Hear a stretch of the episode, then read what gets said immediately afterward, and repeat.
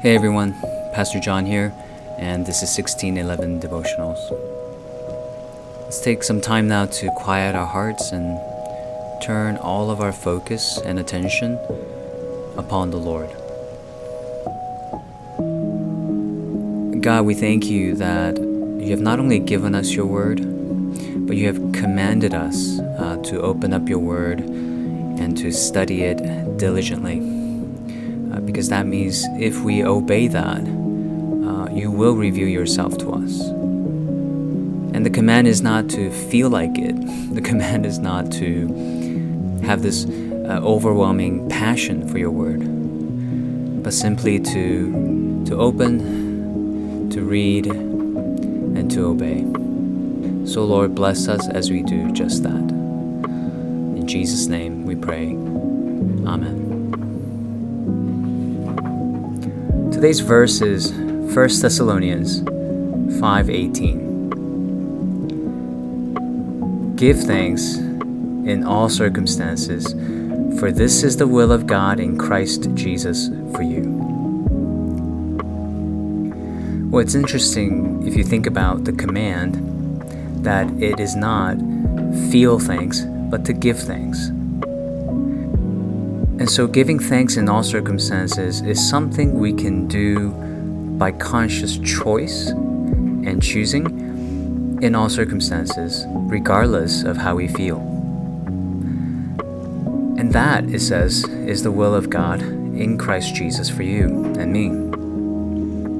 That in all circumstances, uh, we are not anchored by our feelings, because that's not much of an anchor but in all circumstances, we are to be anchored by thanksgiving. And why would that be God's will for us in Christ? Well, uh, it would be natural for fallen creatures who are only given over to their sins and to the enemy uh, to become very easily irritated and angered uh, by circumstances that fall outside their control. Uh, why? Because there is no hope there. There is no positive outcome in sight. All that they see would be, under those circumstances, hopelessness, meaninglessness, pain, and misery. But as justified creatures, a forgiven and adopted people of God, we can find reasons to give thanks, even in the midst of such circumstances and undesirable uh, situations or relationships.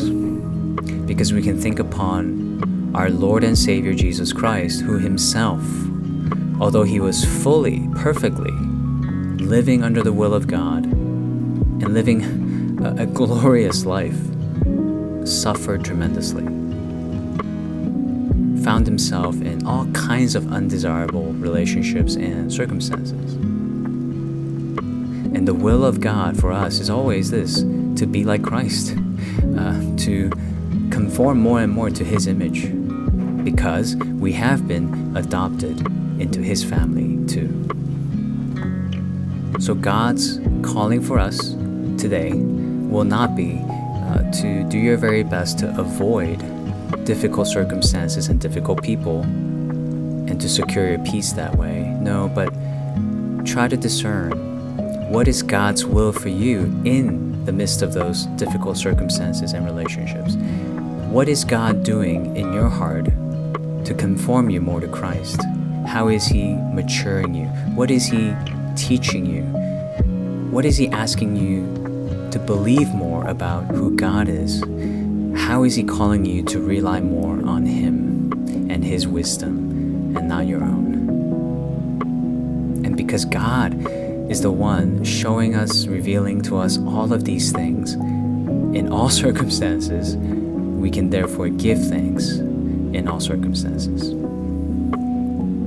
Let's apply this to our own lives and let's Let's even model this for others. Let's be ready to, to give the answer for the hope that we have uh, by sharing our thanksgiving with others, uh, influencing others with our thankful hearts and attitudes.